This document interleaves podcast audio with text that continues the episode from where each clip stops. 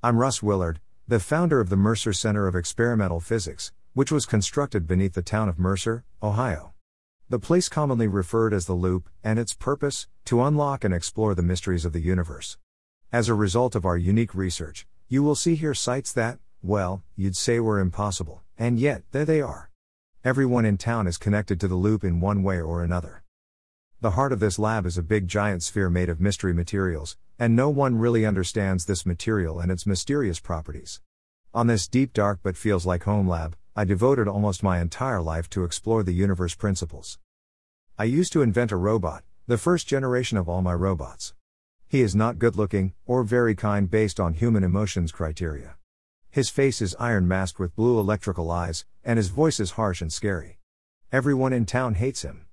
So, in an ordinary night decades ago, I gave him a cap and sent him to a boat that headed to an isolated island not far from this town.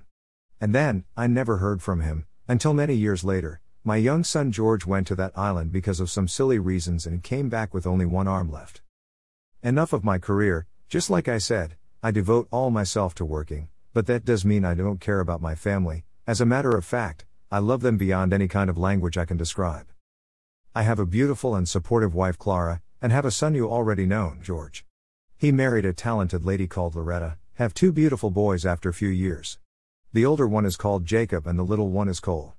I love both of them, but after Jacob went to middle school, I didn't spend much time with him, because I can feel that he didn't want to see by the others that he is hanging out with his grandpa. But on many afternoons, when I take a rest from work and walk my dog in town, I often come across Jacob and his best friend Danny. They are both good kids, but only God knows what they are thinking. I did spend lots of time with Cole. When Cole was in elementary school, he often came to my house for weekends. On many summer dusk smells like grass and breeze, Cole is chasing and catching fireflies in the backyard. His grandma is taking photos of Cole and I am lying on a chair and watching both of them. I'm not a big fan of taking photos for everything, but my wife does, which makes me kind of like it over the years. Cole is a good boy who always curious about many things. One day when we're weeding in the backyard, he asked me about my job. Frankly speaking, I don't know how to explain all those equations to a 9-year-old, so I say when people think something is impossible, I prove it's possible. I'm not sure if he really gets it, but that's enough for him.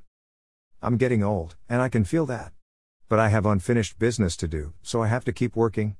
One day, I got a call from my doctor telling me that I don't have much time left. Peacefully, I told my family about this, and I just want them to know, that's all. They handle this in a calm way, but not little Cole, I don't know how to explain to him about death, and he believes that there must be something that can help me. But dear grandson, there aren't. And seeing you sad makes me sad as well.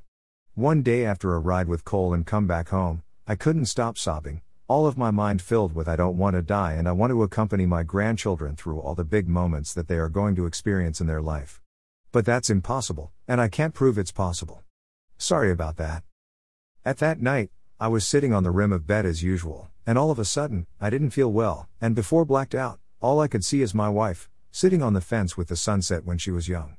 And that is as beautiful as a masterpiece. I know, even if there's a possibility that I could wake up, that will be the only image in my head till I'm perished into ashes. The images are copyrighted by Amazon Prime Video.